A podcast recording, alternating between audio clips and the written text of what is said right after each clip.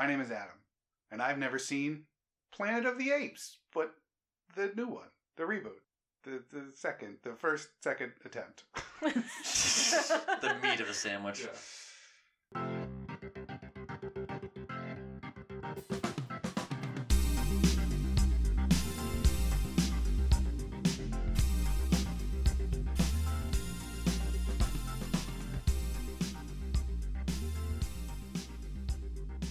Hi everyone, welcome to another episode of Fine, I'll Watch This. My name is Johnny, And I'm Bridget. and uh, we are in the midst of April, and you are listening to the podcast where we show anybody, anybody, an ape, a friendly ape, enemy ape. Um, Coco the gorilla. Correct. Uh, a movie they should have seen, probably have seen. Maybe they should skip. Maybe not this one. But uh, we have Adam, who uh, has not seen uh, another monkey movie this month, and it Hardly is any ape films. hardly any ape films. Uh, and we are, uh, like I said, uh, at the top, or Adam said at the top, we are watching 2001's Planet of the Apes, directed none other by Tim Burton, Tim Burton. and no Batman. Nope. No, we've moved on from Batman. Yep. We're like six years removed from, from Six- Batman. at- at well, least. eight years removed from his Batman. Right. So, 2001. Adam, what are we, like 15, 16 years old? 14. At the movie theater, kind Yeah. of figuring out what to Thir- watch. 13, and- 14 years old. Yeah. So this would have this would have hit around that time um, that I would have been going to the movies like on my own. Right. You know, parental guidance be damned. I'm I'm above 13 now. I'm ready to go. Oh, yeah. Uh, this isn't rated R, so no worries there. Uh, this is this is illegal, legally able to see it, and I still skipped it. yep. uh, I again, I not I don't really care for the the monkey film aspect of it. Um, I didn't. I wouldn't have been drawn in by directors at this point. Like that would have been well before being like, "Oh, this is a." I loved Batman '89. I got to go see the new Tim Burton movie. So that wouldn't have drawn me in, and I don't. I don't know anybody who's like, I got to see that Mark Wahlberg movie. Anytime a Mark Wahlberg movie comes out, and I've seen my fair share of Mark Wahlberg movies, and we'll talk about our favorites, but that's not a drawing power that he may think that he has. Yeah. No, I'm with you there. Uh, so I just would have completely skipped it. I don't know if anything else would have come out around that time, because I mean, at this point, we're fighting for allowance dollars here. So Yeah. you gotta make you gotta make that count. You gotta make it stretch. But I don't know what I'd, I'd be interested to see what came out around this time, uh, because I wouldn't have. I don't think this would have even been on the radar of being like maybe I'll go see Planet of the Apes because I also would have had again no connection to the originals because I just watched them for the first time two weeks ago. So Right. Now, Bridget, hmm you have history with these apes. I have minimal history with this movie. I think I saw it once. Didn't see it in the theaters, but I think I probably worn my mother down and convinced her it would be okay to to rent this and watch it. I don't remember feeling any way about it. I can imagine my mother going into the other room and just putting her head in her hands and, and weeping at what they Why did to she her watching apes. humans? Yeah. well, because she loves she loves the originals, and Yeah. this is just such a departure. Have never gone back to it. You know, if I'm gonna watch an ape movie, I'll watch something from the original series. Um, but you know, I'm I'm ready to go back. Um, Do you remember, like, anything about this movie? a little bit. I remember, you know, the visuals, the makeup of the movie, but plot remember, like, wise, the beats, the beginning, the end, Not- that stuff? not really. Okay. Um, I I remember the end, but not Okay. not anything that happens really before that. Mm, I more so I I tried to get familiar with it before we we came to record, um, and did some research, which we can maybe get into a little bit later. So that is more so what's running in my mind. But like an actual connection to the movie, I don't Got it. really have any. How about you? Yeah, I don't know when this movie came out in the calendar year, but I July. July. It Okay, was We're a big looking- tent pole. Yeah, I was just looking up what other movies Okay. came out around it. because I imagine seeing this like on a rainy day, like vacationing like on Cape Cod, that's something we typically would do. Is like if it was a shit day, we would go see like whatever shit movie was in Mhm. Mhm. theaters. So I see that, and I also picture this being like a drive-in movie. Like this is the type of Oh, movie that yeah. you just watch. You don't give two shits about it, but then like you're you're in your car. Yeah. It's cool out. You're It's not even the movie. first movie, it's the second showing. Correct. Yeah. You're just like, yeah, I'm alright. You're um. crashing from your sugar high. Like you just Correct. you're just Any of done it, with yeah. the evening. But to your point, Adam, it's it's uh, you need some sort of history, I guess, to sort of be anyone interested in this fucking movie whatsoever. A reboot of Planet of the Apes. It's just why. With Yeah, who Mark was Wahlberg. claiming clamoring Who's for clamoring over each other to see this? Who asked for it? I mean, it's just a number of things. But I have seen this fully twice, maybe Mhm. once, and then twice just to make sure what I saw is what I saw. Um, just, but just to confirm. just to confirm feelings that I've had about the movie. But yeah, I don't know if it's as you say a huge departure. It there are a lot of things going on in the movie that it wants to sort of remind you, hey, this is a Planet of the Apes movie hmm or whatever, without really ruining too many things. But yeah, I don't. I don't want to get too too critical about it right now, but yeah. So again, I've only seen it the the once or the twice. when was the Um, last time you'd say you watched it? Probably in the early 2000s, to be quite honest Mhm. with you, or like or in college. Okay. I was like, was this good? And so I, I put it on. um, I just gotta be certain. I just gotta be certain, gotta yeah. know. I got it. Yeah. but there's some memorable people in it There are. Yeah. outside of Mark Wahlberg, because in most cases, the people in a Mark Wahlberg vehicle are way more interesting than Mark Wahlberg.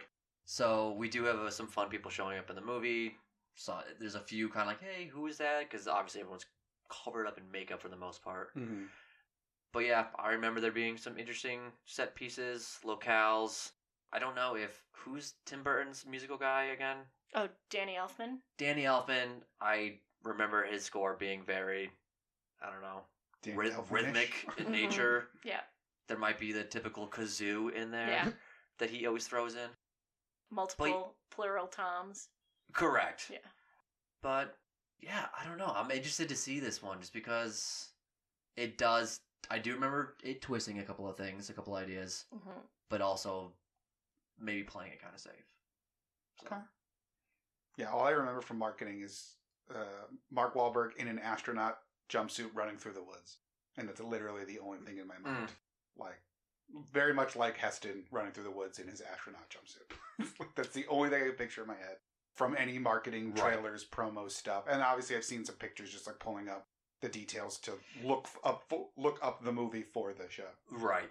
And without getting into too much of it, I do remember the, the starkest thing about this movie comparatively to the original is that like the original is like shot almost entirely at during the day, and this is a Tim Burton movie, so we're checking out the nocturnal scene Mhm. of this fucking Mhm. planet. So I do know that it's darker in nature because I do remember that promo, him running through like a mid-evening swamp or some shit, Mm-hmm. and you see all the spears and hairy legs running after him. So. So just to clarify, because I said I was interested to see what else came out around this time. This came out in July of 2001. Uh, some of the other big movies in July of 2001: Cats and Dogs, uh, Scary Movie 2, Kiss of the Dragon, Jet Li, Legally Blonde, Jurassic Park 3, which I did see in theaters, so I was probably going to see that instead of uh, Planet of the Apes. The same day as Planet of the Apes, we got Wet Hot American Summer, which I don't think I saw in theaters, but have to assume is a vastly superior movie to this. So probably would have picked that. I'm not gonna comment on that right now. Oh, good lord. We'll have an argument later. Um, and then, like, a within a couple weeks after that, you got, like, Princess Diaries, Rush Hour 2, which I also saw in theaters. Uh, so, again, other things that I would have skipped over this American Pie 2, Osmosis Jones, Rat Race is another movie I think I saw in theaters. So, all of these would have taken precedent Yeah. over uh, Planet of the Apes Hearing that description is about as close as I've been to a Walmart five dollar DVD bin in a very long time. God. Like yeah. being like spelunking into that thing for Yeah. gold and passing through all of that garbage on the way in, Oh, Princess Diaries. just to grab like true romance. So yeah, that was some of the uh, stiff competition. Now we've talked about the only two people that I really know, and then I did see the third name of Helena Bonham Carter, which I would have assumed because it's Tim you Burton. You can't be surprised yeah, there. exactly. Um, how do you guys feel about Tim Burton? What are some of your favorite Tim Burton films, if you have any? Um, He's a very divisive filmmaker. yes, yes, he is. Mm. Um, and I think you could make the argument that this is where the grape turns sour, perhaps. Yeah, I could probably agree with that. Pee Wee, his Batman's, Edward Scissorhands, Mars Attacks, Big Fish. Big Big Fish comes after this. Big Fish is his last hmm good movie, I I might say. But he has a run from like when he basically leaves Disney as an animator to doing his own movies where it's unstoppable. And I enjoy pretty much that whole run. Yeah, so if you start with Pee Wee in '85, he goes Pee Wee, Beetlejuice, Oh, Batman, t- Beetlejuice. Edward Scissorhands, Batman Returns, Ed Wood, Mars Attacks, Sleepy Hollow, then Planet of the Apes. Wow. So Yeah. quite quite the cinematic run of Right. hit after hit after hit. Mm-hmm. Um, because yeah, Beetlejuice is great. I love both his Batmans. I've never seen Edward Scissorhands, uh, It's Ed on the Wood, list. Okay. It's on the list. Mars Holy Attacks, or. Sleepy Hollow. I haven't seen any of those. I know Mars Attacks is on the list. Uh, Edward Scissorhands is on the list as well. And then after Planet of the Apes, where the downfall kind of happens, you this is the anomaly, I guess, in the run. If you want to count Big Fish as one of his good movies, I haven't seen that one either. Mm. Um, then you get his Charlie and the Chocolate Factory, Corpse Bride, Sweeney Todd, Alice in Wonderland, Dark Shadows, Frankenweenie, Big Eyes, Dumbo. Uh, It just gets progressively Yeah. sillier. I, I, eh, I it's a tale of two halves. it, it really is. It's hard for me to say that I like or dislike him, but I feel like you have to really feel strongly either way. Right. I love some of his movies. Some of his movies I wouldn't touch with a 10 foot pole. yeah. I mean, you could say you like 85 to 99 Tim Burton, and Yeah. then uh, 2003 you gave him another chance and were surprised, and then you fell off again. right. yeah. You know, I think he has become this sort of stand in for what people think of like, oh, he's like the underdog, the weirdo. He puts a spotlight on them, you know. hmm great, sure. But as he gets further and further into his career, I don't think he can actually be that because I don't think he fundamentally understands people. Or at Mm. some point he stopped. Yeah. Maybe he hit his head. Yeah. But the, like Or I- you get too Hollywood big for your britches a little bit. You you're no longer connected to the common man and the common man's problems, which are at the heart of some of the earlier things. yeah, and the his sense of like the outsider, the weirdo is very surface level. hmm it goes from the sensitive Edward Scissorhands, this like orphan misfit, to what if Johnny Depp wore a wig? you know what I mean? Like it just Yeah. so. He thinks that's what worked with Edward Scissorhands was Johnny Depp in a wig, and he just ran with it. I I guess, and I think that feels disappointing. It's an a little bit of the the George Lucas like you've struck gold, but you don't understand Mm-hmm. Like you think the dirt is gold and that's just the surrounding of like this the mother lode if Mhm. you will Mm. so i have very mixed feelings how about you guys Yeah, I'm the same thing. I don't really enjoy a lot of his stuff. However, I think Edward Scissorhands is incredible and one of my favorite movies of all Mhm. time. I really, really like that movie because it has that balance. It has the weird, sort of dark, gloomy side. yeah funny and sweet j- Yeah, sad just such a great mix, like so well put together. Just a very good tasting soup altogether. Yeah. with that movie. the Batmans I adore. His Batmans I adored as a kid. I watched them a lot. On revisiting, I don't know if I had much appreciation as I did as a, as a kid for them. Mhm. Um, just because they're so in love with themselves and the doom and gloom and the stark sort of production design and it's become it became eventually like a running joke with sort of Tim Burton's movies is that it's like all production design and like costumes like that just like are, are manufactured at like Hot Topic. You know what I mean? Mhm. Like Hot Yeah. Topic spawned from like the Tim Burton Mhm. culture. yes But yeah, I have not seen like any of the shit that he made pretty much after Big Fish for the most part, like Frankenweenie and all that other shit. But yeah, that sort of run in the early '90s, some really interesting stuff going on there. And like I said, I don't know where this Apes movie lands with that. um, all I know is that there are elements of this movie that I enjoy. How about you, Adam? What's your Tim Burton? So I was never like a big Tim Burton guy, just because his aesthetic, which is very stark, um, is more of that like gothic horror kind of like the Mhm. the creepy and the scary. Like I like Beetlejuice, but I don't love it the way that some people love it. Like it's Yeah. a fun movie for me, but it's not it's not my go to. Mhm. It's not what I prefer. Like I'll watch it and it's fun, but it's not it's not my aesthetic. So it's it's hard to get into a lot of that stuff with him. Again, the Batmans are great because it has Batman to pull me in. Mhm. Uh, Pee Wee's Big Adventure is a lot of fun. That was something I didn't see until I was like a teenager, so I missed it being part like Pee Wee itself being a part Yeah. of my like childhood Mhm. the way it was for a lot of people. But that one's fun. Um, I already mentioned a lot of the ones I haven't seen from that like that '90s run of stuff. I did check out some of the ones uh, later. Like I did see the Charlie and the Chocolate Factory one, which was just like no. Again, it's Johnny Depp in a in, In a, a wig, wig. and his weird glasses veneers, and yeah. the terrible smile. Uh, didn't like that. Uh, I saw Sweeney Todd because it was you know around that time. I'm trying to watch as many things as I could. I'm in college and Yeah. you know, downloading movies is free sometimes, and that's just what you what, that's what you do. Mhm. Um, so I watched that, and I was like, okay, this is kind of cool, I guess, but like, eh, you know, I I never really uh, gleamed onto his kind of aesthetic. I'm the same way, and I know he didn't direct it, but he produced it, and his name's attached to it. Nightmare Before Christmas, I think, is fine. It's not one I ever choose to go back and watch at either Halloween or Christmas. It is not in my rotation for either of those holidays uh, when it theoretically should be because it is for so many other people. Because just the the dead and the skeletons and the whole like that whole vibe just isn't. It's Yeah. just not me. And you just need to meet one Jack and Sally couple No. to really sour you on the whole Tim Burton aesthetic. Yeah. Like, or just someone who like takes it too seriously, is in love with it, and is like, I love Halloween at Christmas. Fuck off. Yeah. Let me just say, just like enough, enough. Just go listen to Blink 182's greatest hits and leave me the fuck alone.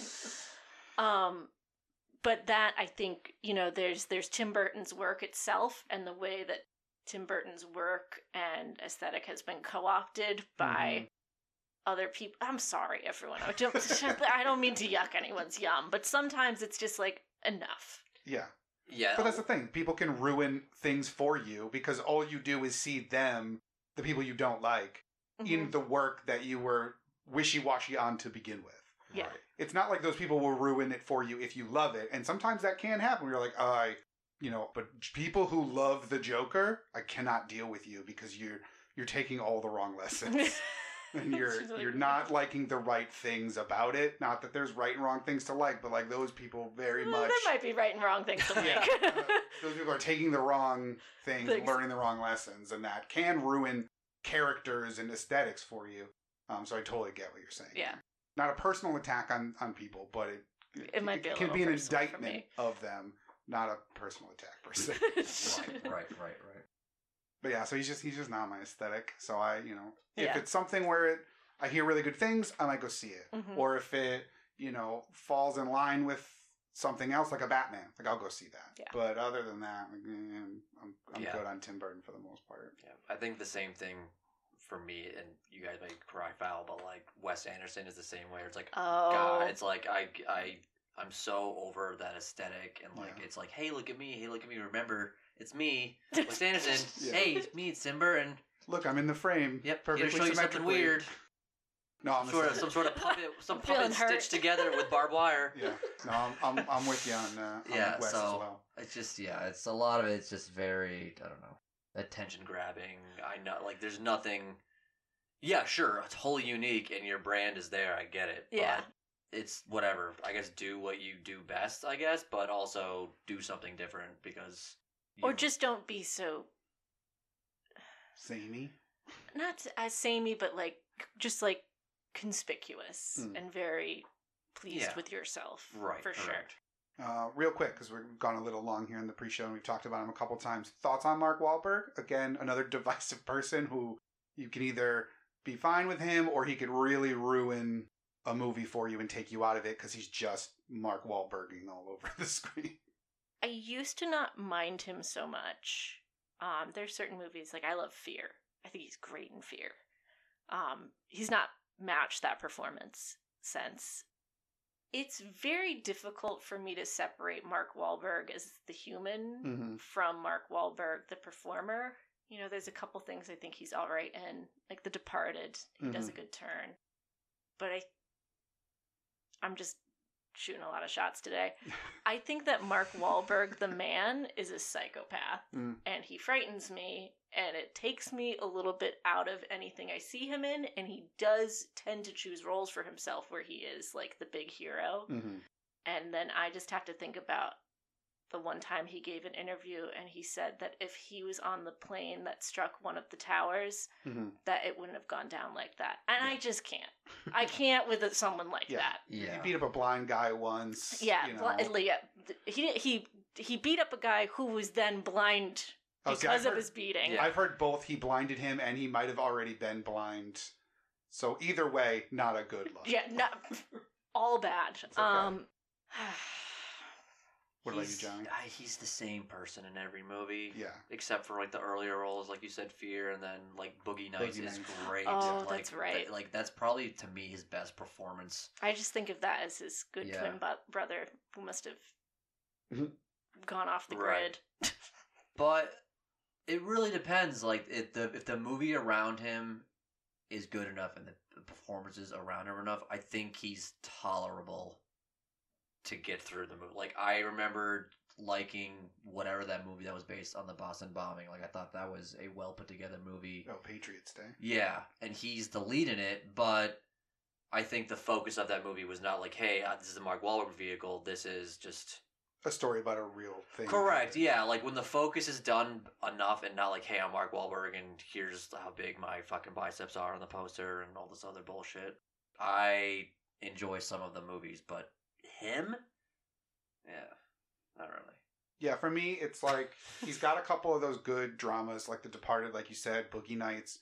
I enjoy his performances in both of those, and it shows that he can be a good actor and be in enjoyable things. Where he really shines for me, and where I'm like, I can get on board with his Mark Wahlberginess is the comedy stuff because he's just a, a doofus in them, and it's kind of funny. Like the Ted movies, I Mhm. really enjoy the first one. The second one's okay, but I really enjoy him in the first one. The Other Guys is a hilarious movie to me him and Will Ferrell play against each other really well. And again, he's just playing a fucking idiot, and Yeah. it kind of works for his sensibility. Right. Just, just play a dumb guy and be kind of the butt of those jokes, and I think he works in that realm a little bit. The fighter, I also enjoyed. Yeah, I thought he The Fighter really was in pretty good. Fighter. Um, I Again, he's surrounded by, By- good performances. correct Melissa so- Leo and Christian Bale. Like they're obviously the ones carrying that movie, Yeah. but he's good in it. Correct. Um, and so I can appreciate that he's not mucking up a movie, which some actors, if you really don't like them, can completely ruin a movie, even if they're second, third, fourth supporting character. You're just like, no, every time they're on screen, I was angry at the filmmakers for including them, Right. and I just couldn't watch it. So, like, he shows, at least to me, that he can do that kind of stuff. Now, I've skipped so many of his movies because, it's again, he's not a draw for me. But the comedies, I'll usually be like, I'll give it a look because it's actually pretty funny when he's like playing a- an idiot and not trying to cast himself as like the big hero. Yeah, that's Um, kind of where like I like who's the guy who's now in uh, the Jurassic Parks, the Jurassic Worlds. Chris Pratt. Yes, like when he's dead ass in a movie, it's like who is this guy? He's not fun to watch. This isn't good. This is like Mark Wahlberg shit. But as a comedian, Great. great, great stuff. Same thing with uh, Channing Tatum. Mm-hmm. Channing Tatum in comedies is It's fucking top great. tier. Yeah. Top tier shit. So funny. Such a doofus. It's amazing. It just works perfectly. But I I can agree. I, I don't. I have not seen the other guys. The one you're talking about. I heard a it really is good pretty one. funny. I'll Um, add that to the list. That's a good one. yeah, yeah, yeah. But yeah, he's just there's just no. He's not dynamic. He, there's no range in any of the other movies that he plays. Mhm. It's straight. Yeah. Quite frankly, So and I also kind of enjoy him in the Transformers sequels just because those are so far off the se- rails. I haven't even seen those. So And he's just again chewing scenery, acting against green screen. It's kind of fun going in knowing that they're not good. Well, it's a Michael Bay movie. Yeah. Yeah. So I like. I think he has his place. I don't think he'll ruin this movie necessarily for me. Um, but I am just to circle back to today's movie. I'm excited to kind of see what they could do with it. I'm hoping for you know updated special effects, bigger explosions because it's a 2001 blockbuster. Like it's gonna have more spectacle than I think the 60s ones were even going for. That you know they weren't trying to achieve that. They were political in nature and they were more about the subtext and not the colorful pictures in front of your face. Mm. So I I'm expecting more of a blockbuster feel to this. So I'd be interested to see where that goes and how the uh, how the eight makeup looks because I assume it's not CG. Like it's probably too early for that. I'm assuming it's all mostly practical and probably a better practical than the 60s were able to do just because money and budget and just learning how to make these prosthetics has changed over the 30 plus years. Right. So yeah, I'm excited. Do you guys have any thoughts that you want to get it out there before we uh, sit down and watch it? No, I mean, I, I, I'm excited. I this is a, this is a weird era for movies. I think in general, it just trying to people trying to find like the identity of where movies are going and what they're going to be because the 90s is so defined Mhm. and this is such like a hot mix of stuff going on and ideas and what again we're on the cusp of special effects do we go practical do we go full Mm-hmm. um so there's some things going on there that i think is uh, some fun stuff in there and cool stuff that we're still in the realm of practical for the most part which is pretty cool but yeah i'm excited to see what you think of this one mm-hmm. I got nothing. well adam what do you have to say for yourself Fine. I'll watch it.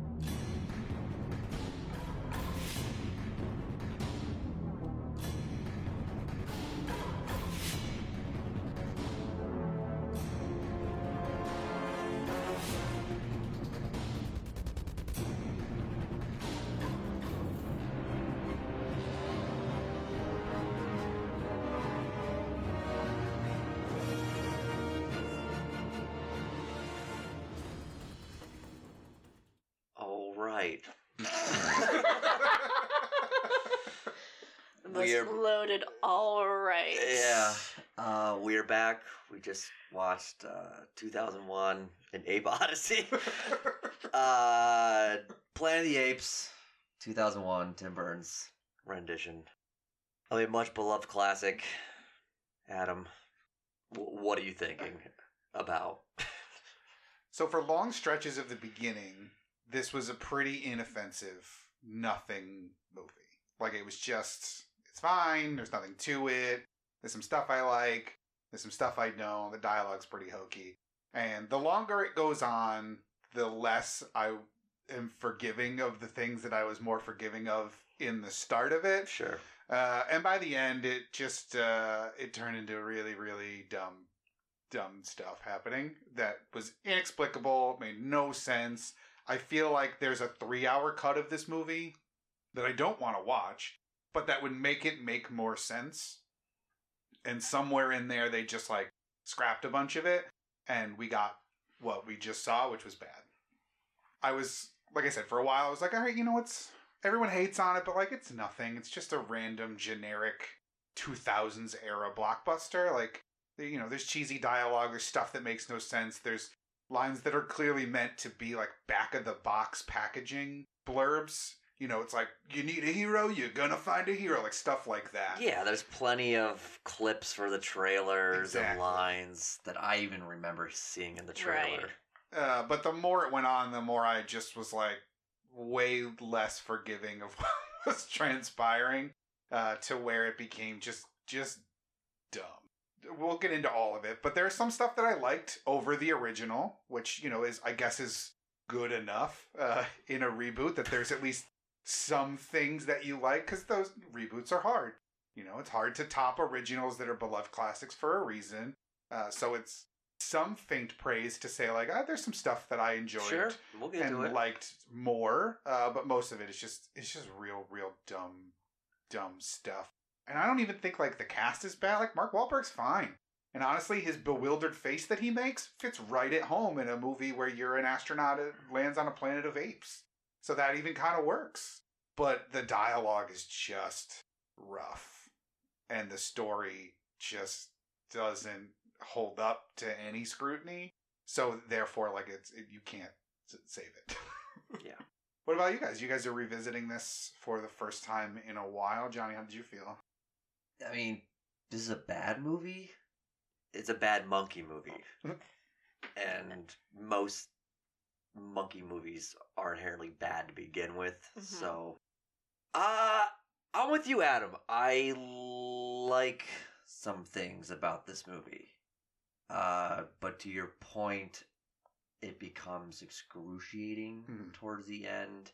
and it actually, in some ways, the excruciation you search for things to start like desperately liking Yeah. about the end of it to the point where you just start laughing at everything. Oh yeah, hmm it devolves into nonsense and silliness. and it's in almost some way that becomes more enjoyable than everything else that came before it. 'Cause Yeah. at, you're finally like letting go. It's the dead ass nature of this movie is gone, and all you have to hold on to is a monkey in an astronaut suit falling Yeah. from the sky. Bridget, you were I- squirming for most of this. I know. We had to it- give you treats to I yeah, you through. thank you. Some Easter candy. Like, hang on. I try to stay pretty fairly neutral, unless like I'm sure you can tell when I'm really enjoying something. Mhm. But if I'm not enjoying something, I try to stay kind of like okay, Well, yeah, y- keeled. Yeah, you don't want to. You don't want to let that seep into the first, First time, time viewers Yeah. experience. Yeah, exactly. Um, I could not. No, I think it was like 30 minutes in, and you were like, "I'm sorry, this movie sucks." I did, and I took a deep sigh. I went, You're like, hold on, all eyes on me. I know exactly what moment it was. It was the moment where they're going back to his ship. Oh the yeah, runaways and someone talks about apes can't swim they drown and then another a human woman says and that's why we pray for rain Oh, yeah. and that's when i was like "Uh, enough Yeah. no more your your your inner dialogue scratched its way I out of your like, head "Ah." and had to be Uh, heard. yeah like, and that's why I pray for the end of this movie. Yeah. uh, really it was i was white knuckling it uh, quite a bit at the same time there are elements of it that i can appreciate and go interesting hmm well done. I, I still am just. I wouldn't even know where to begin to fix this movie. I think the hard thing with this because you're coming from the original, Mm-hmm. it's so different in tone and in themes and in execution than this movie. Yeah. If It you does have some of the similar themes. It though, does, like- but if you divorce yourself, if you had never seen the original Planet of the Apes, Mhm. I think uh, you'd be way more forgiving, obviously, because one, you're not stacking it up to that. Mhm. But also, it's not like.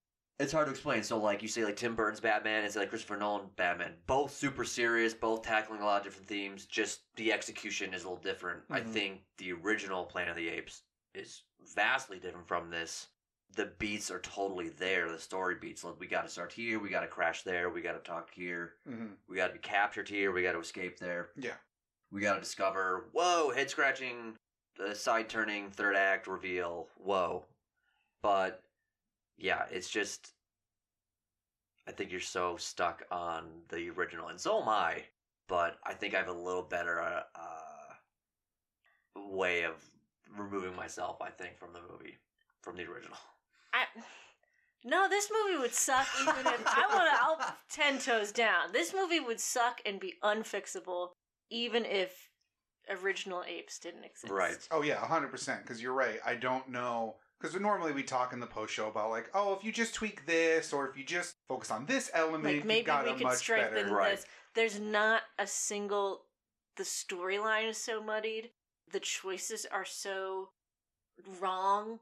Like just wrong. hmm Like not like mm, maybe not correct for this. Just wrong. Yeah, I don't want horny apes. she's so thirsty. I, Right. Disgusting. I don't.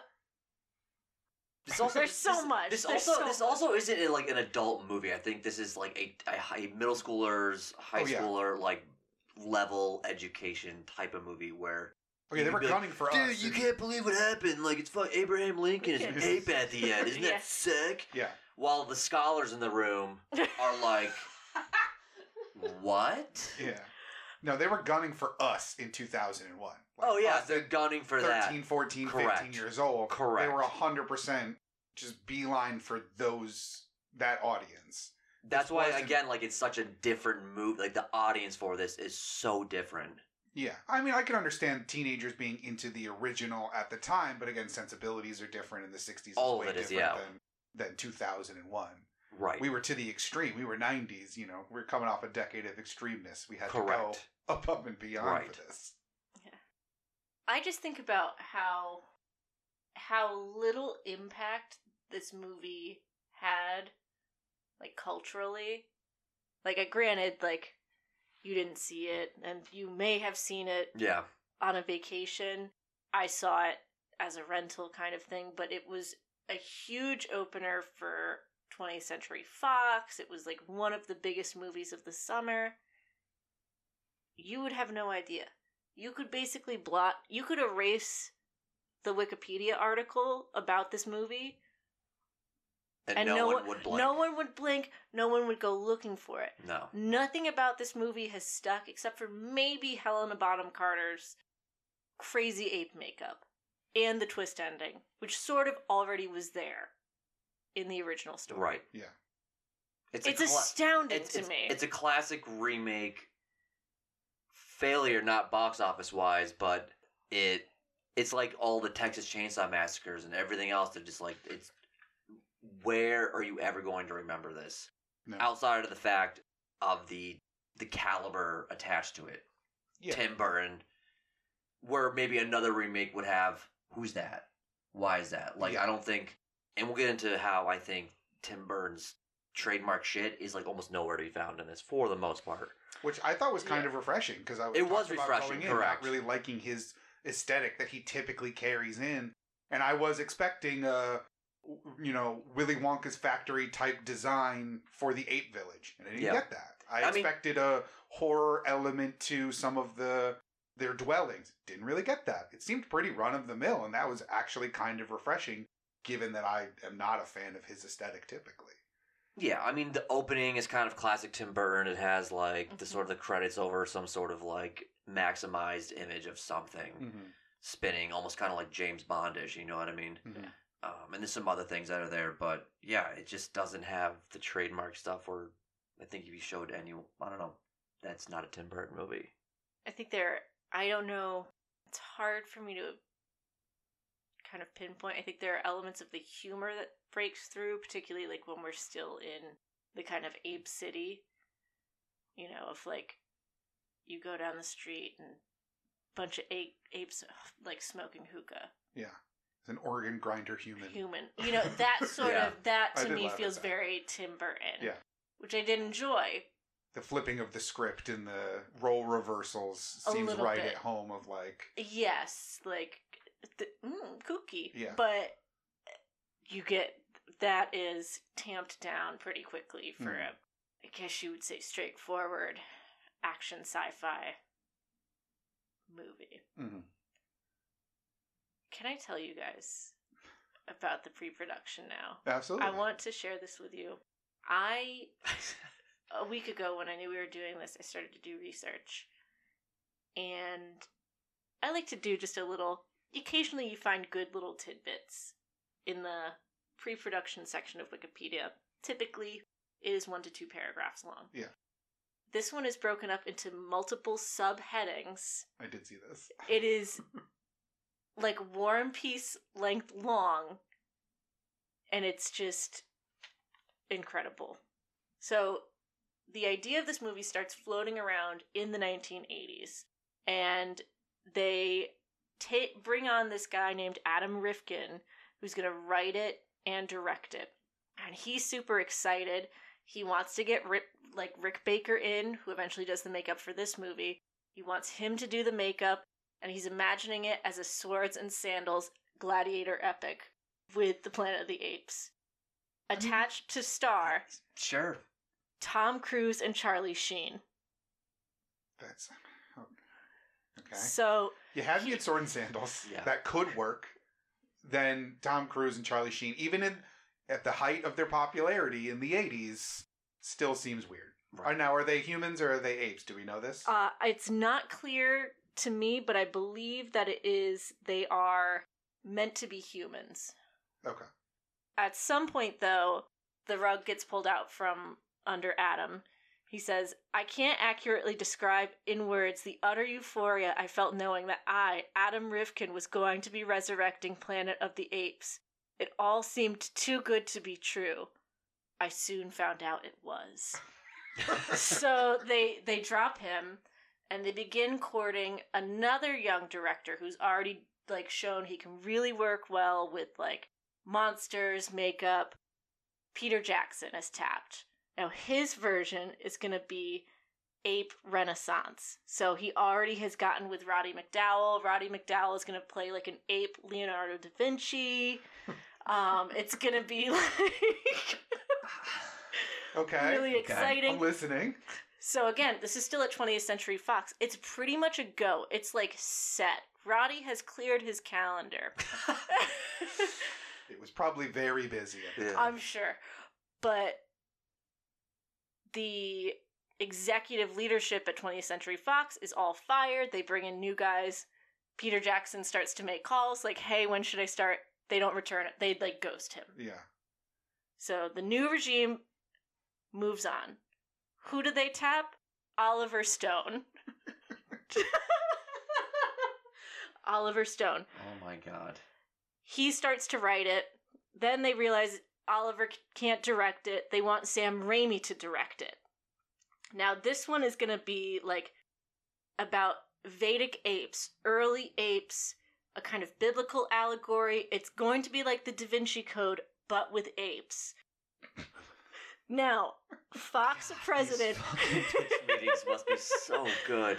Fox president Peter Chernin says at one point it was one of the best scripts I've ever read. Now, this is the script sort of tweaked by Terry Hayes.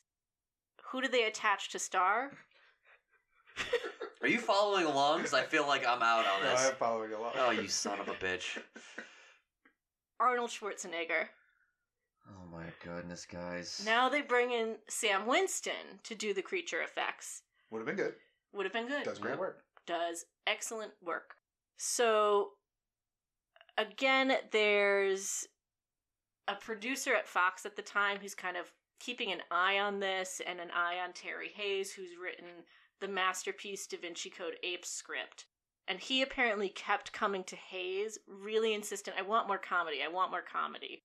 And everyone who's been involved with this project said, you know, it was a perfect, it was like Terminator, it was so fantastic, and this guy could not f- stop fucking up.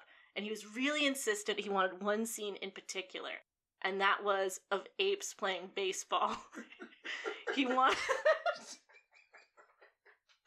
so stupid. I mean, I love the apes playing basketball in this movie. Don't get me wrong. they, we do see it. We see them playing Some A of ball- that element. Some comes element ball of it. game.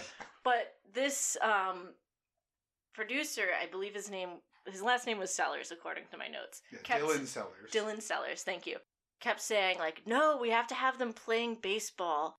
And when the astronaut shows up, they're playing baseball, but they're doing it wrong. Like they're missing one element. They can't get it right.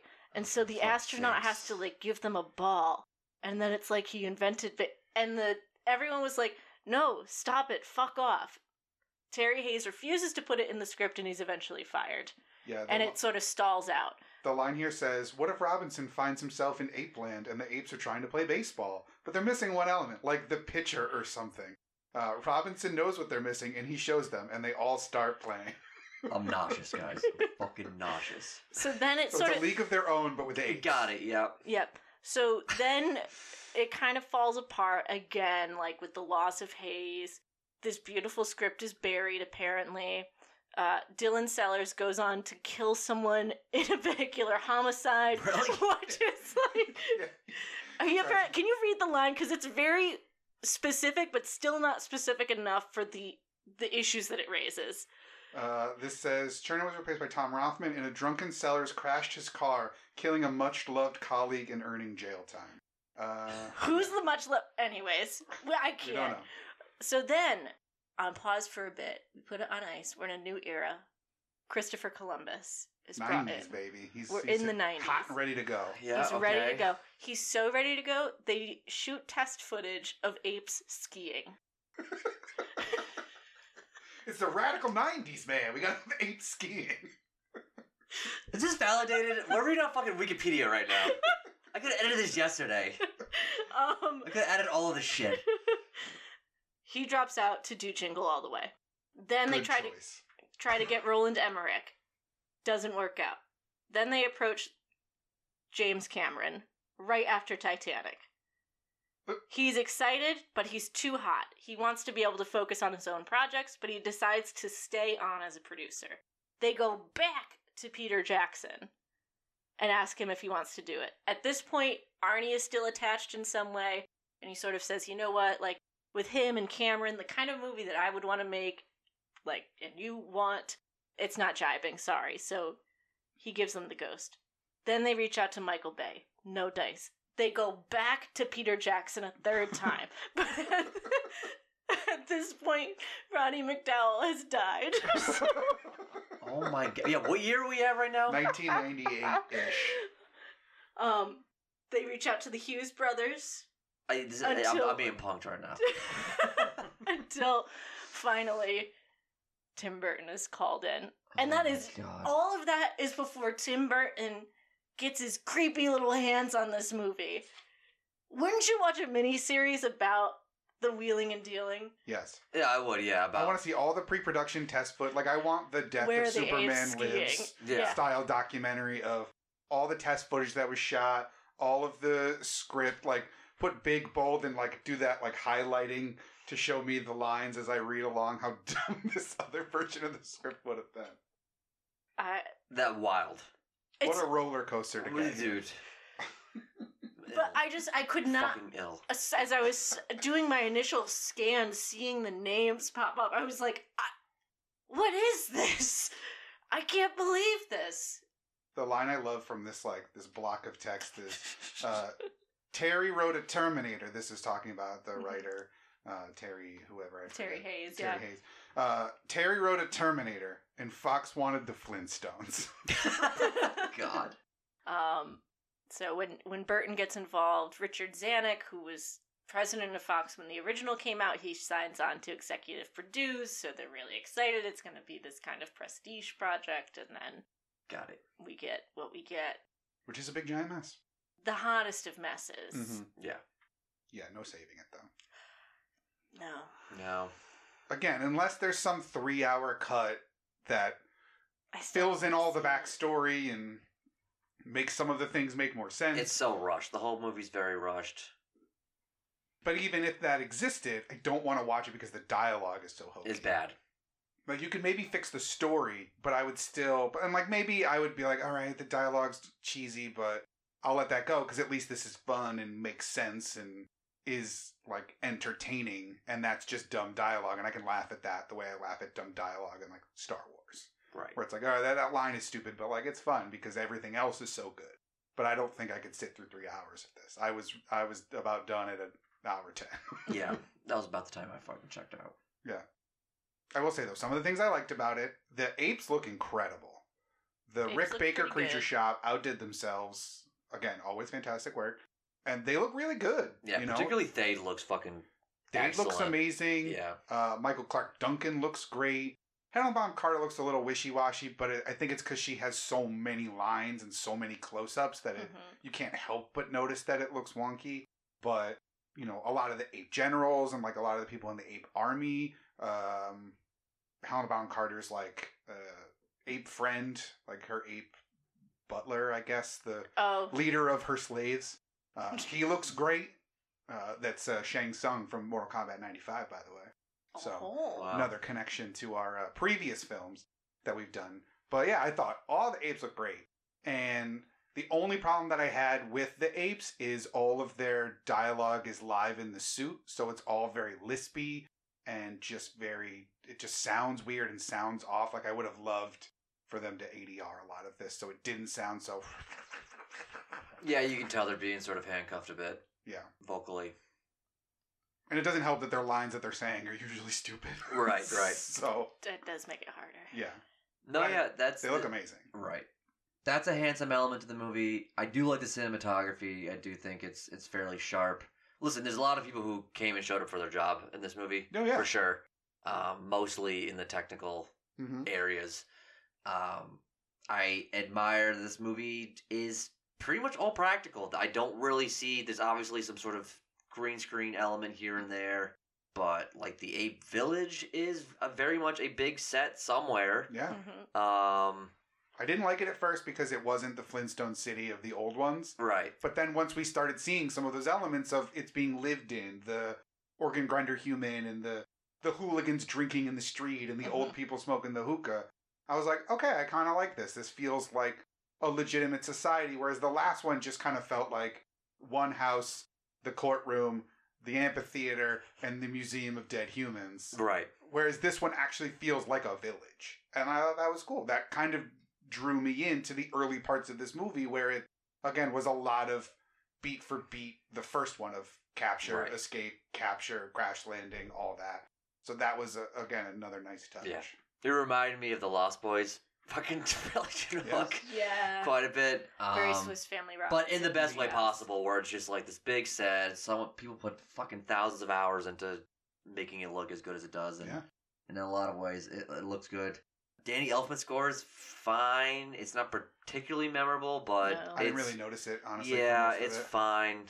Um, Serviceable. Yeah. Serviceable, sure. Um, Yeah, there's no iconic theme that stands No, out. where not it's like, really. oh, okay. I thought Tim Roth is like pretty good in this man. He like chews the scenery up pretty good. Yeah, I thought he did a fantastic He's- job. He's very convincing. His heavy breathing though was a little grating on me. Yeah. The more that he kind of leaned into the apeness of it, I started to be like, okay, to just tone just tone that one element down and you're like a really menacing, awesome villain. Yeah, Except for the a lot of the yeah, all right, dude, calm down. right, yeah. I get that you're aping. And yeah, a lot he's, of he's aping off. Yeah, Yeah. and part of it, like, part of me likes the fact that all of the actors seem to be leaning very heavily into the apeness of it. I mean, we talked about in the original, they do a lot of like little mannerisms and little things that let you know, like, oh, these are humanoid apes still. yeah, They're not quite human. They're not full ape. They have a little bit of that. This leans way too far into the apeness, where it's Mhm. just like, and maybe they're not as evolved as the ones in the original. Their their society seems a little bit more primitive. They don't have guns yet. Uh, they're still a little bit more animalistic in that way, which is fine. Uh, but I would have preferred, from a performance uh, perspective, to have that toned down just a little bit. Uh, particularly Paul Giamatti Yeah. whose first scene of the slave trader was just way too much. Yeah. Yeah. And I knew it as soon as I saw his name on screen that he was gonna lean real hard into it, but it just it wasn't fun. It was just kind of like, Yeah. "Ah, dude, can you knock it off? I know. Please. And he would go on like a decade later to play another slave trader in Twelve Years a Slave. So Oh, that's right. yeah, Um, like, like like exactly like the same character. Oh, Paul Giamatti. I do love you so. Um, yeah, the the ape mannerisms that was a Burton direction. Like, I want them to be really ape like. I Real want them agile. swinging. Yeah, I want them jumping, and I want them to go ape shit when they get mad. Like I just want them to smash things. The worst examples of that beyond Paul was when Helena Bonham Carter gets into a little Oh. tussle with the woman and she just throws her arms wide and goes, "Ah!" Oh my God, that was an overreaction. And then the other one was when that that weird couple that was at the dinner was then about to have their sexy time Yeah. in their bed, where he's like he's stroking his eight beard and his little like pouch that he has under his neck, Yeah. and like eating grapes or whatever. And then his his wife or girlfriend or uh, concubine or whoever she was just comes in and she's got this like tool around Oh, yeah. her. She's and doing the just- dance of the seven veils. Yeah. It's Yeah, she very is, yeah. Salome. Yeah. Yeah. she's she's just running around and she's she's waving her arms and then she just gets on the bed and she's just thrashing and making ape noises. And I'm like, Yeah. I, I do not need this scene to exist just for you to have humans run by and scare them. I do not need this. This is too much. However, we laughed pretty good. We did laugh pretty. it was good. a pretty good laugh and, And that- one that I think we needed because that was we were we were all thinking we're But see, I don't think that was intentional on their part. Like I Oh don't. no, hundred percent was. I don't no. think they wanted us to think that was as stupid as it was. Yeah. Yeah. and they Maybe both they jump up and grab the chandelier, which is just bridge too far. Yeah. Uh, Well, that makes me. It does make me wonder about sort of what Burton thought he was getting into with this movie, and what he thought he would have the freedom to do, and then what. You know, at a certain point, it comes to like, no, we asked you to make a tentpole action blockbuster. Can you quit dicking around?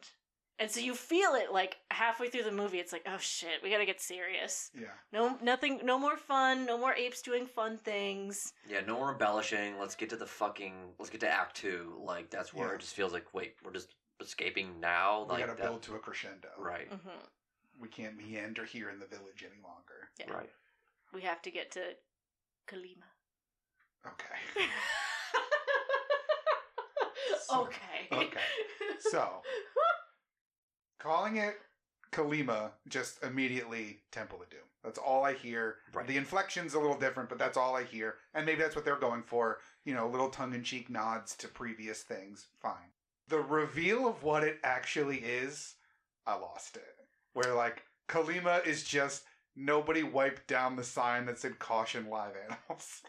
Oh yeah, that was good stuff. yeah, that was great. Which, like, in a better movie would be like, oh, that's really funny. That's a really funny misinterpretation. But in this, I'm like, this is fucking stupid. Because at that point, by the time we get there, I had already, I'd stopped being able to justify the silliness in front of me.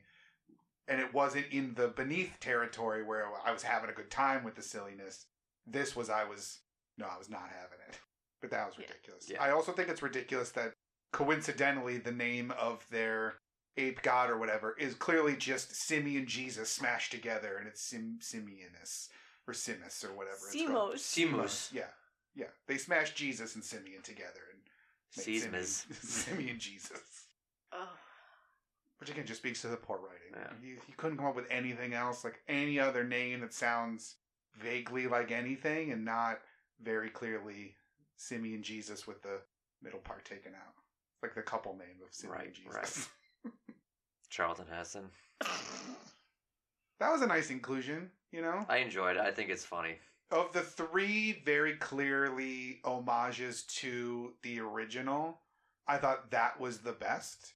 Where it's his, like him being included as an elder ape and talking about the society and showing him that he had a gun in an urn for some reason. spooky urn. Yeah, it was clearly filled with his family's ashes or something, uh, and an old gun.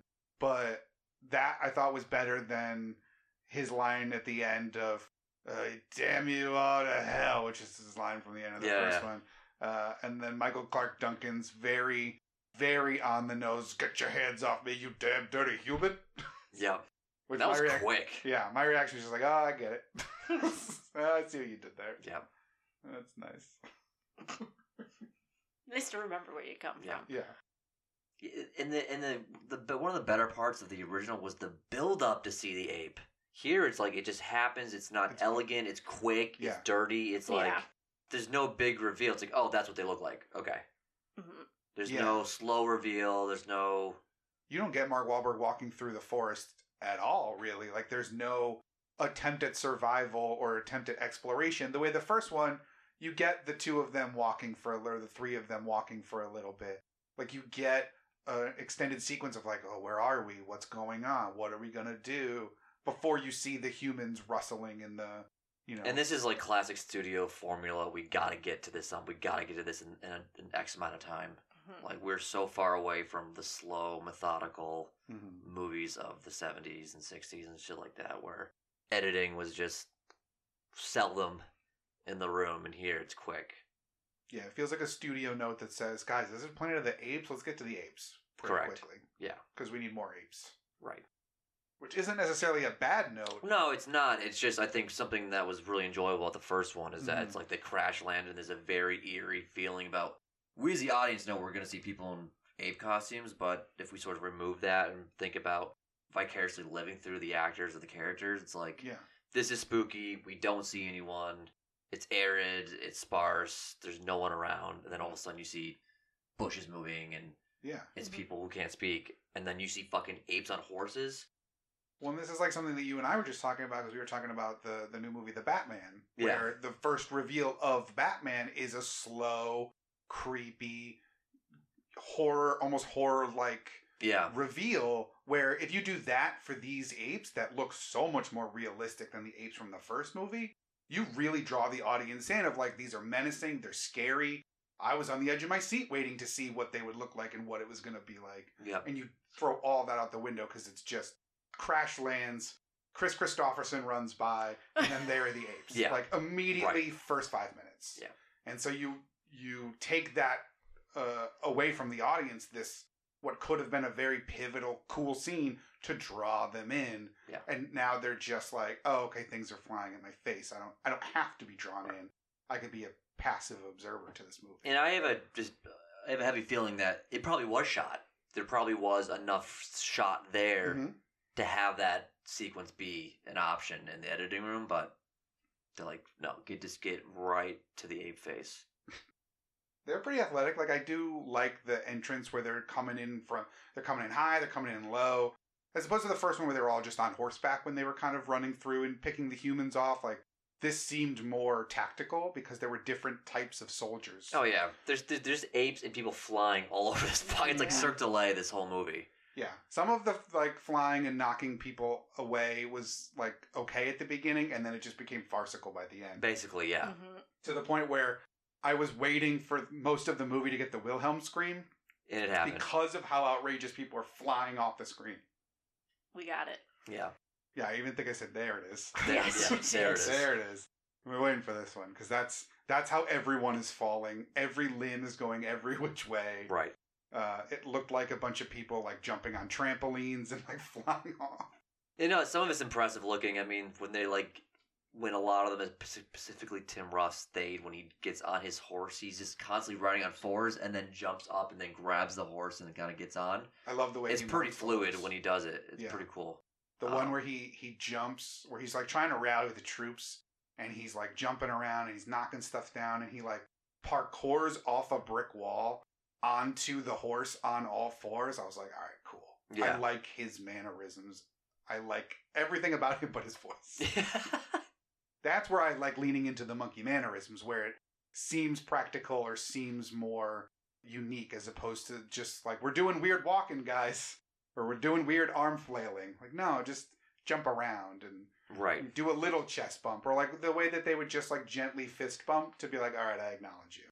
Like that seems those are the kind of mannerisms. Like, okay, these are these are light touches that makes sense, Yeah. as opposed to these over the top nonsensical things. And when they beat each other, they beat each other how they probably have seen or have footage of, of monkeys beating the shit out of each other with like their fists just coming down like this on something. Yeah, the Michael Clarke Duncan another guy uh, fight, at the end is- is very Yeah, it's basically like just that. Yeah. Where I've seen that in a nature documentary. Like Right. that seems, and again, that's where it works. Right. Weird monkey foreplay doesn't work there. No. I no. You miss. God, I was always watching this. It's like, and I know I'm a fan of the originals, so take this with a grain of salt. But the movie does suffer not having characters like Zira and Cornelius. You know, the Helena Bonham Carter, Angelina Grimke, Abe character just doesn't work. She doesn't work as this sort of voice of like, oh, we need to save the apes. It doesn't seem to come from a place because ultimately, well, she's the daughter of a senator. She's like a princess. She's magical. She's not come to these beliefs in any way. She just sort of is like, I just think humans could be nice. Whereas Zira's comes from sort of scientific back. It just Mhm. makes Zira's characterization so much better, so much more interesting. The sort of conflict that she has throughout the original film feels more interesting versus just like, I'm gonna run away now. Yeah, I- Z- Zira's more of a stronger female character, Yeah. Mhm. and she's she's not as naive as this character either. right. Where even maybe Zira was maybe bewildered why this person's talking or whatever, she always seemed to like stop and be like, "I I think I have an explanation for this," or Yeah. I she thought about it intelligently. Where this one was just like Yeah, and she's naturally scared and confounded and Mhm. nervous and Yeah, and she's naturally curious and she's making decisions and she's taking actions that sort of that serve her curiosity, not because they serve her belief that she's already right. That's inherently an uninteresting type of person to watch. Yeah, because Zira is her whole worldview up until Charlton Heston gets there is humans are inferior. We need to study them. Their brains Mhm. don't work like ours. They can't speak. They can't do any of this. And while I like the fact that humans can speak and are regular people in this, because it makes for more interactions and less scenes of, whoa, you can talk? That's amazing. Like, we gloss right over that, which is a touch that I did enjoy. You're right. Helena Bonham Carter is just a girl who grew up with pets and therefore is Yeah. like, I like my pets, and I think we should treat all pets with respect. The way that like a person who raises dogs would question someone who mistreated a dog. Right. It's not coming from this like, whoa, my whole worldview has changed because the the dog can talk. It's oh yeah, I've always liked dogs, and I think we should just treat dogs nicely because we should treat everything nicely. Like that's what I think. Yeah. And her and you're right, her performance as like the daughter of a senator and this coming from privilege situation makes it almost seem like she's just doing it to act out. Like she almost seems like an angsty teenager of being like, well, my daddy is the senator who thinks that we should be mean to apes, and I don't think so. So I'm gonna be a bitch the whole time to him. Like it just kind of feels disingenuous almost, and then it's just about horniness at the end. Yeah. I, there's there are good ape performances. There are not good ape characters. Hmm. You don't have Thade is very one dimensional, even as he's screaming and Cirque du Soleil himself and jumping up on a horse. It's not as interesting as a Dr. Zaius. You don't have like every I don't know. No, this movie it. sucks. This movie sucks. you're Um, right. You're right. It, there's no there's good performances, but not good characters. Yeah. because yeah, he's just the son of a general, or he's a general who's the son of clearly someone. I don't even know what Charlton Heston in this is. Is he the president of the Senate? Like, is he their king? Is he their president of their village? Like, I don't, I don't know his standing, but it's clear that like that he's descendant from the original uh, Simian Jesus. So therefore, Tim Roth has just grown up his whole life knowing like, oh, okay, like it's my family bloodline. I can do whatever the fuck I want. I'm a Right. spoiled brat. It's the opposite of Helena Bonham Carter's character of, oh, I just I came from this and I have privilege, but I'm just gonna do the thing that I think is right as opposed to the thing that gives me power and badassness. But it's not. You're right. It's not an interesting character. It's just a scenery chewing standardized villain, which is fine Yeah. in a movie that's better. Mhm. Here, it's like, oh, Right. okay, all right, you're just a scenery chewing villain. Like, I don't really care, and I know you're gonna get yours at the end some way or another. Yeah, I mean, listen, I know it's like a last ditch effort, but I do like that shot at the end where he's fucking defeated and he's underneath the desk, where it's like, okay, that's Um, pretty cool. That kind of flushes him out just a little bit, where maybe he's always been inherently scared of change or Mhm. anything. You know what I mean? Something where they never really alluded to that before, where he's just a one note Yeah, Villain. now he's just a scared child who lost. his Correct. Yeah. So like I thought that was a cool thing because that also remind that also was something that I've seen in other Tim Burton Murray, uh, movies of powerful figures being utterly defeated and destroyed and weakened to the point where they're just scared. Mhm.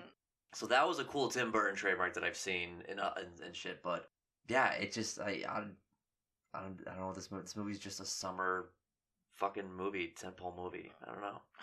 If I had seen this in theaters, I would walk out so mad.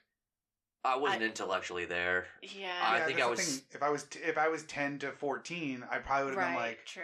dude, Yeah. the monkeys were fighting other monkeys. That was amazing. Like I think it probably would have hit it out of the park for me as a kid because again, the stuff we liked as kids is not good necessarily. Like some No, of it right, is, but yeah. some of it's But like I said, this is a this is a drive-in movie. hmm Do not pay attention to it.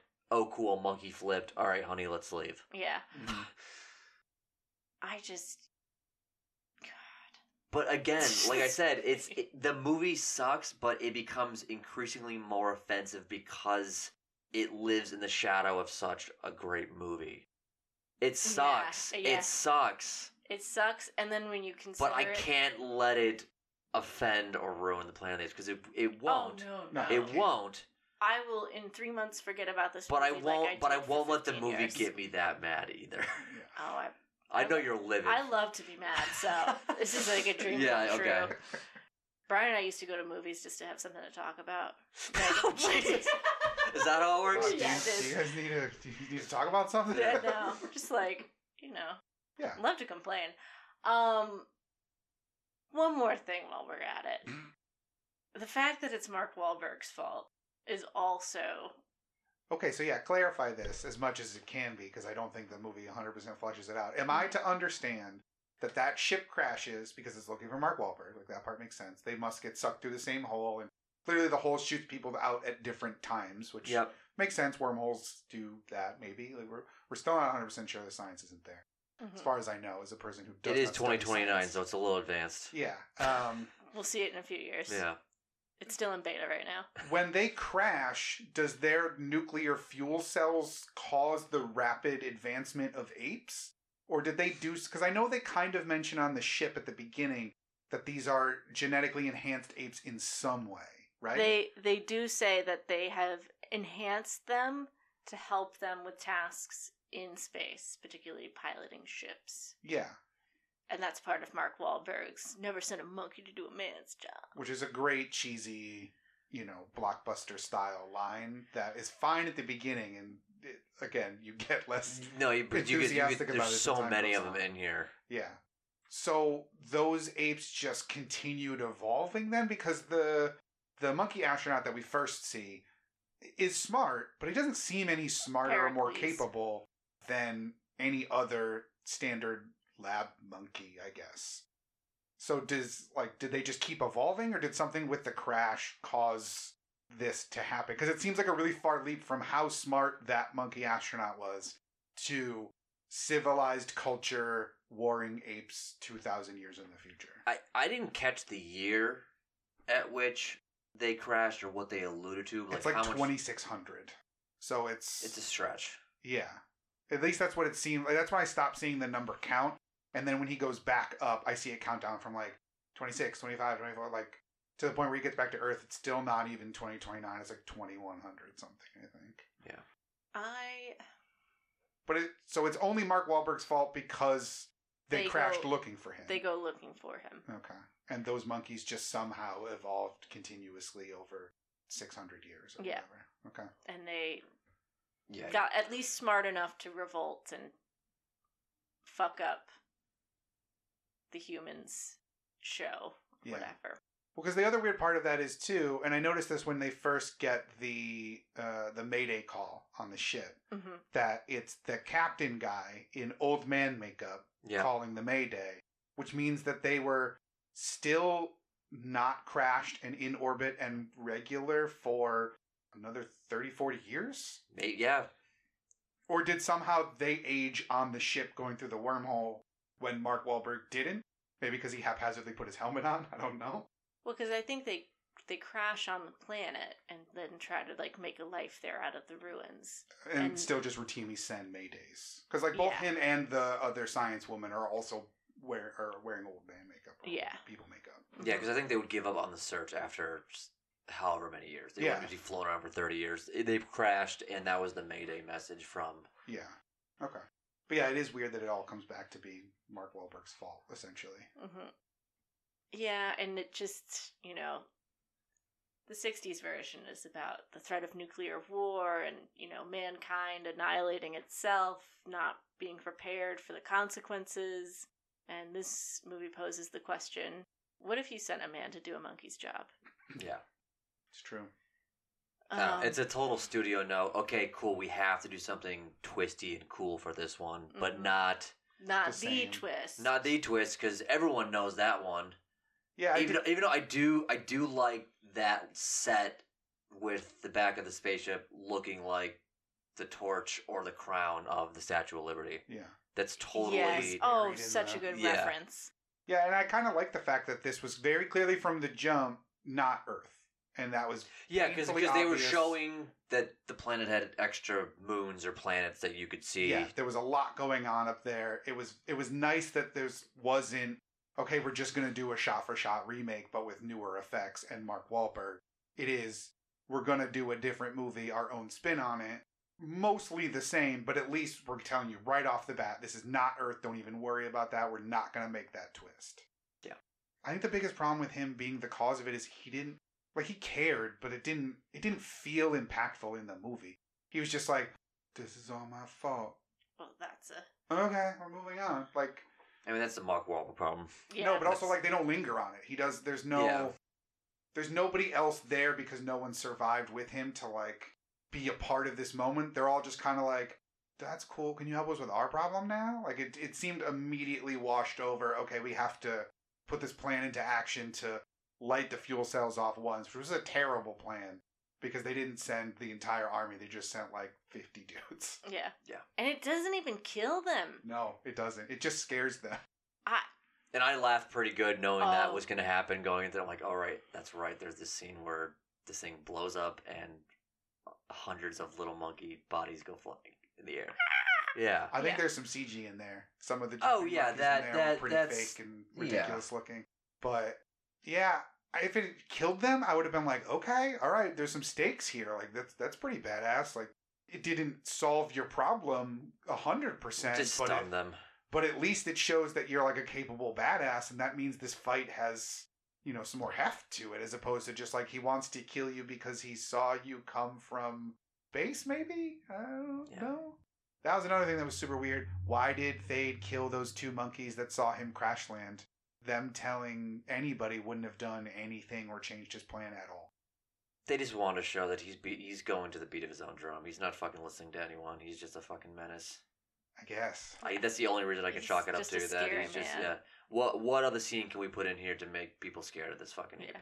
Well, because they give him a little bit of the Zaius backstory of he sort of, I think, senses in his heart that the humans could have the upper hand, which is why he's such a virulent ape supremacist, Yeah. if you will.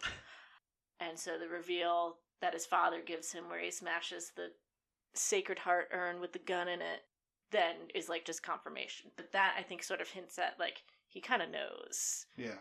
I mean, I did like that it gave us the uh, the dead underwater apes. That was pretty Forgot freaky. about them. Forgot Uh, about them. Yeah, spooky, spooky, ooky. But yeah, just more strange aggression from him, which is eh, it's whatever. Right. Yeah, because he's a bad man. I was really surprised that gun didn't come back into play. I like he took it and he was sniffing it a whole bunch, which was creepy and weird to watch. Mhm. Uh, but I really thought that that was going to be he pulls it out and that's how like he'll get dispatched. As Mark Wahlberg will somehow wrestle it away. Like I I'm th- if there's anything this movie is playing realistically, like that gun would not be fire fireable. oh no, like, but thank it's God it's not like yeah, and just like start shooting whoever they want. Yeah, but it, like it, it was so clear that it wasn't like a regular bullet gun until they needed it to be a regular bullet gun with ricocheting at the end. Like every time Mark Wahlberg shot his space gun, there was like a big explosion. It was like a ray gun effect until the end when he shot it and it was pinging around the room to do something. Um, so it was very inconsistent how it was even used. But I would have at least bought like, oh, this is some futuristic ray gun technology where a little dirt's not going to stop it from shooting out energy blasts or whatever. I just really thought that that would come back into play somehow. Normally, you don't smash one gun and then reveal a second gun unless that gun is going to be pivotal. Um, instead, we just got the monkey astronaut with his backpack and his gun that he had for some reason.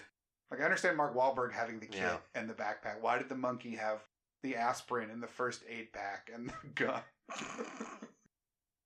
What did you think about that when you first saw the light? Did it immediately? Oh, I knew exactly what it was. Okay. I even said to you guys, I was like, I swear to God, if that's just the monkey astronaut, because like in the moment, the battle's raging, and I kind of like the ending battle. Like, I, you know, it was it was the obvious worked. conclusion to what we were going to, and granted, everything we'd seen up until that point said there's no way these humans could even stand a chance.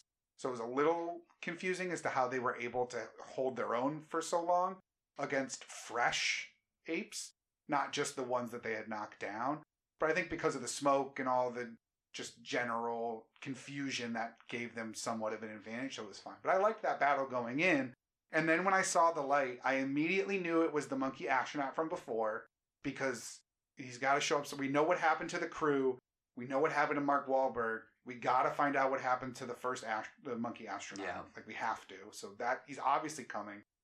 The way in which it's just like a beam of light, Jesus allegory, Awesome. same It's thing. Perfect.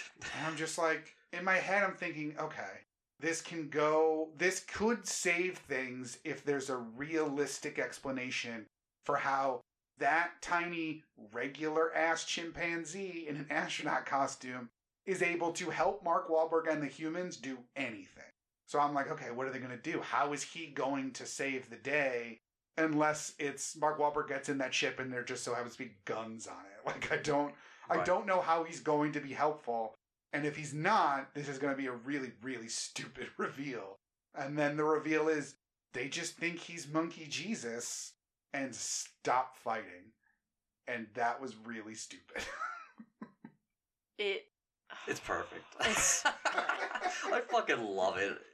because when the ship lands and you know you can kind of see into the pod, Oh, but it's the so- I can window's see a the little bit outline. mirrored. Yeah. But you said like I can see the outline. Yeah. I see his Tiny little There's body a there. little astronaut in there. see his tiny little body and his tiny little head. I know exactly what it is. Gosh darn it. Yeah. and then it the thing lifts The up. shield The reveal. shield up. So He's just sitting there. Yeah, the visor just goes up. It's like, Yeah. "Ah!" yeah. The It's little thumbs up. Yeah. So stupid. um and Michael Clarke Duncan is beside himself. in Yeah. complete awe. Yeah. Seems. And again, like I don't. I get that that's a prophecy, and like they believe that the that he would return. It's a second coming, very in line with Easter. So it's perfect. We watch this right around the Easter It's holiday. true. Yeah. Uh, Simian Jesus is risen. Clearly, um, it seems weird that they would stop fighting. He didn't give any indication that they shouldn't be fighting.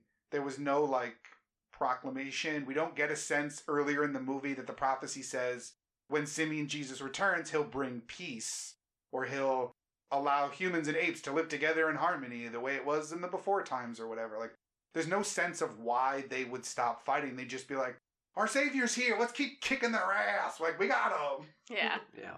Yeah, but he hugs Mark Wahlberg.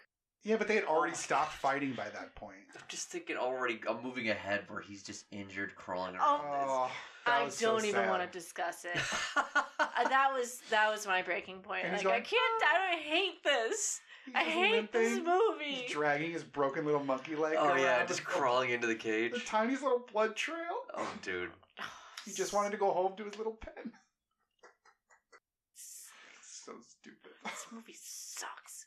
Yeah. I, Yeah, and then Mark Wahlberg wins because he traps the guy in a bulletproof cockpit. Yeah, where the glass has just somehow survived for. Well, it's however long. bulletproof, you know, or laser proof. mhm. Just everything. Apparently. The TV still works. You know, all the all the buttons still do all their things. Like I'm surprised, given all the dust and dirt and grime all over that ship, that the handprint reader was able to tell it was Mark Wahlberg Oh, yeah. at the exact Right. moment it needed to. That was quite surprising. But yeah, it's just and I'm like, what do you do with him? You know, what do you do with this guy? He's just trapped in there. Like you can't feed him. It's not like there's a special port you can open to like give him food, or what? Are you just gonna let him starve it out in there?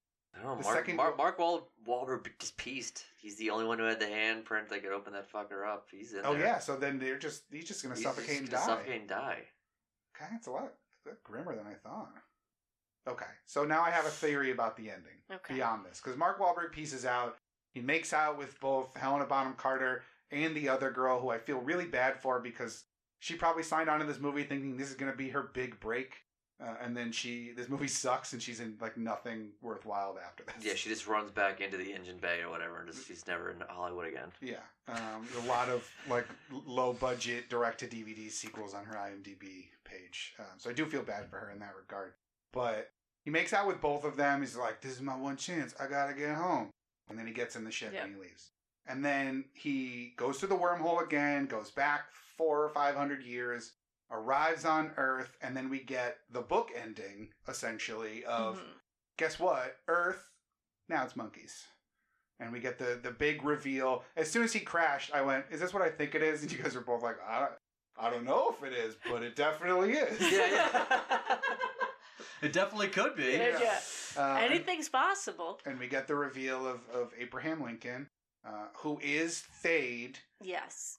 Am I to assume, and I'm only thinking this now as we're talking about the fact that he was stuck in that ship, am I to assume he figured out a way stuck in that ship to get the ship up and through the wormhole to go back even earlier and take over? Like, is that the implication, or does it literally make no sense? It makes no sense. Yeah, it makes Let's- no sense. I, I Because as we were talking about him being trapped, that clicked in my brain of like, oh, maybe there was he was able to access some kind of thruster. I can, I can auxiliary- only be chalked up to like alternate timeline, ultimate dimension, lateral sort of shit going on. I'm not sure.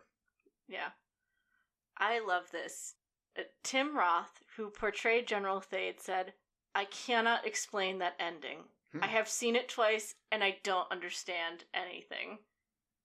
Yeah, well, like I get them going for the twist because we talked about they needed to do some kind of twist, and it's different because you know you're not on Earth, but now you're back on Earth, and guess what? Still monkeys. right. Um, if it didn't say Thade, if it was just a statue of Abraham Lincoln, and you were like, oh shit, then there's the implication that one of the other pods was functional on the crashed ship, and Mhm. somebody from that initial grouping, some point between when they crashed and when Mark Wahlberg crashed based on the time rift, was able to take the ship back to Earth and take over.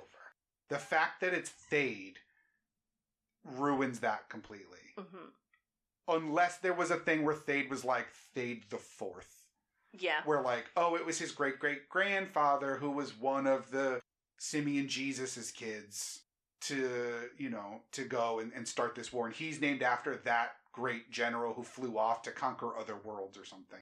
But we don't get any of that backstory earlier. Like if Charlton Heston had one throwaway line that was like, "You're a great general, like your great great grandfather who who left us to conquer other lands and implies somehow that he took over other areas of this planet. But in the end, you're like, oh, he went to Earth. Fuck. Like, that's cool. This is not cool. This makes no sense. right. Yeah.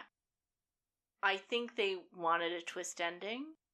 They wanted to leave it open to sequels. But again, every choice they made was the wrong one. Mm. So they've managed to conflate those two things. Or it could have been that they screened it and were like, this is not not going to work. The baseball did come back into the ending at one point because they wanted to have him land instead of at Lincoln Memorial in Yankee Stadium during an eight baseball game. See, that they would be almost got it back. That would have been funny. And again, it would have taken out this Thade business. It would have just been like a, oh fuck, how did that happen? And people might have asked for a sequel at that point to figure out how that happened. hmm Whereas this one, you're like, wait, the guy he just beat somehow beat him back here and took over? Um, no, I'm confused. Yeah. I don't think it would have saved the movie to have that ending, but I feel like at least it would have made more sense. It's at least a, a different, better choice. Yeah. and at least leaves at least me i would have been like oh i want to see how this happened i want to see how we got to the downfall of humanity and the rise of ape baseball but here i'm just like no the thade part it throws out any care for how earth came to be this way because you've now basically told me something that doesn't make sense mm-hmm. Yeah, like just get rid of the Thade thing, and it's like That's it. way more digestible. that's it you can call him literally anything else call him Seamus, and that was like oh the first ape that uprose on the ship that caused them to all die because he took over. He made it back somehow because he knew the ship's components and he knew how everything worked. Done. Right. or call him Thade the Fourth, like call him General Thade the Fourth or whatever, and then at least we can put together that oh, it's probably his his ancestor because we know he's descended from there. Like, there's such a simple fix Right. to make that palatable, not good, but palatable. So it just becomes another, like you said, another wrong choice along the In a- way. and a baker's dozen wrong choices assorted. Mm. I don't know what else to say about this movie. The uh, the girl's little brother sucks. He's just awful. He That's it. should not be here at all. He lasted 30 seconds in the I'll prove I can be helpful. No. Adam, I know you said you preferred that the humans could talk in this movie. Again, that was a wrong decision because I had to hear a, a bunch of shit out of that kid, to hear a lot of stuff. They came for you. They've left their villages. I, who gives a shit? I don't care. Give me Nova any day and her beautiful big eyes and confusion. Yeah. Mm-hmm. And Ta- eyebrows. Taylor. Taylor. Over whatever was going on. I did feel bad for the little girl who got selected as a pet. Oh, yeah, when, go when the she got put when she got put to bed and the little monkey girl was like, "Okay, good night, human girl," and it just pulls back and the girl's just crying, like two tears rolling down both cheeks, just crying that she's a pet Yeah. to an ape. It's like something out of like a 19th century moralizing newspaper about like the ills of white slavery. Just like a JonBenét Ramsey Yeah. girl in a, a bone cage weeping. What a stark image. Ridiculous. Yeah, this is this is one of those. DVD on TV FX fucking Oh, movies with the fucking behind the scenes, which who could give a shit? Mm. Uh, 'Cause well, I, I- care a little bit about the pre-production. The pre-production, sure, But you don't need to show me how an ape. got into the air. No, it's trampolines. Yeah, It's springboards. trampolines and cables. Yeah. yeah. It's a lot of a lot of wire work. Yeah, My favorite one of those is uh, they when they threw a human just like into a big sack. Yes. like he just picked up I a think human it's. John And- Benet again. and they just like threw them like a basketball into a big giant sack. Yeah. Yes. That was pretty good. that's that's pretty funny. But yeah, I, like ultimately it became one of those things where it didn't devolve into so bad it's good. Like it wasn't that ridiculous, funny. I'm having a romp the way that Beneath was, because like objectively we talked about Beneath being Yeah. a bad movie hmm and bad choices are being made in it. But like I don't know, I had a blast watching that movie. I did not have a blast watching this movie. We had a few laughs, unintentionally, I'm sure, hmm um, but it didn't. It It's- didn't come close to the level that I needed it to for something that I knew going in was considered a bad movie and the worst Planet of the Apes movie that has existed. When there's you know Yeah. eight other movies and this is the worst one, so I had the lowest of expectations going in, and it still was disappointing. yeah. It's just it's just really boring. And uh It's a slog. It's a Mm. slog, and then it becomes painful. again, some admirable stuff. Some Handsome things going on, Mhm. but This would be a great traveling exhibit of like costumes Yes, and ape makeup. yeah, Yeah, like I a wouldn't mind. two-hour movie. No. No. Yeah, I wouldn't mind sitting next to Michael Clarke Duncan's character at Planet Hollywood. Yeah. You know, like, that would be cool. I'd be like, dude, look at this. Look at the detail. The detail on like the spikes on his shoulder pads. I love Thade's His chest armor, armor, is with the so like cool with the the claws on the on the monkeys and the apes just like outstretched some fighting. intense, scary looking apes on Yeah. that shield. it's very like the cell, like just spooky. yeah, yeah, Um, it's old fashioned coat of arms, but instead of lions, it's these elongated ape arms. Like that was cool. That kind of stuff I really dug in this movie. Uh, everything surrounding it, it's just brought down by the dialogue and the story that makes no sense. yeah. So like underneath there's a good movie with the production design and all of the, you know, Tim Burton ideas that are here. Just it's completely undercut by the, the script. Yeah. It just didn't need to happen. No. And I think if it hadn't languished for 30 years or 20 plus years, Right. it might have been better because now it's gone through a million different rewrites and a million different ooh we're going to take a piece from this one because this guy like this exec likes this piece and this exec likes this piece and uh, we're not going to do baseball but we'll do basketball we're going to pull that piece in and you know, it becomes a hodgepodge movie and therefore cannot be cohesive and cannot work. Yeah. Any other final thoughts then from you guys? Anything else we want to get out there before we wrap No. things up? I'm I'm imagining apes skiing as a as a brain palate cleanser, so I can sleep tonight. It exists. I think it's called MXP, Oh yeah, Oh, most extreme primate. that's Yeah. true. I don't know if he I ski. the- I don't know if I he want the skis or he snowboards, but he definitely footage. skateboards. yeah, I'm pretty sure. He might even do some like ice hockey and something. yeah. But it's there. It exists. It's out there. You can find it. Right. Cool. Well, before we get into the uh, the actual wrap up for the end of this episode, just a little bit. We have one week left of Ape Roll, and we are jumping forward in time again because there are no sequels to this. Nobody wanted to see that apparently, even though it did make like three hundred plus million dollars, which is a you know nothing to shake a stick at in two thousand and one. Um, but we are moving ahead ten years uh, to the most recent series of reboots, uh, which is Rise of the Planet of the Apes. So we'll get a third different take on the start of an ape franchise. So Bridget, you are on the hot seat next week because you have I not am. seen this. I've not. So I know you have thoughts on some of the other films in that series.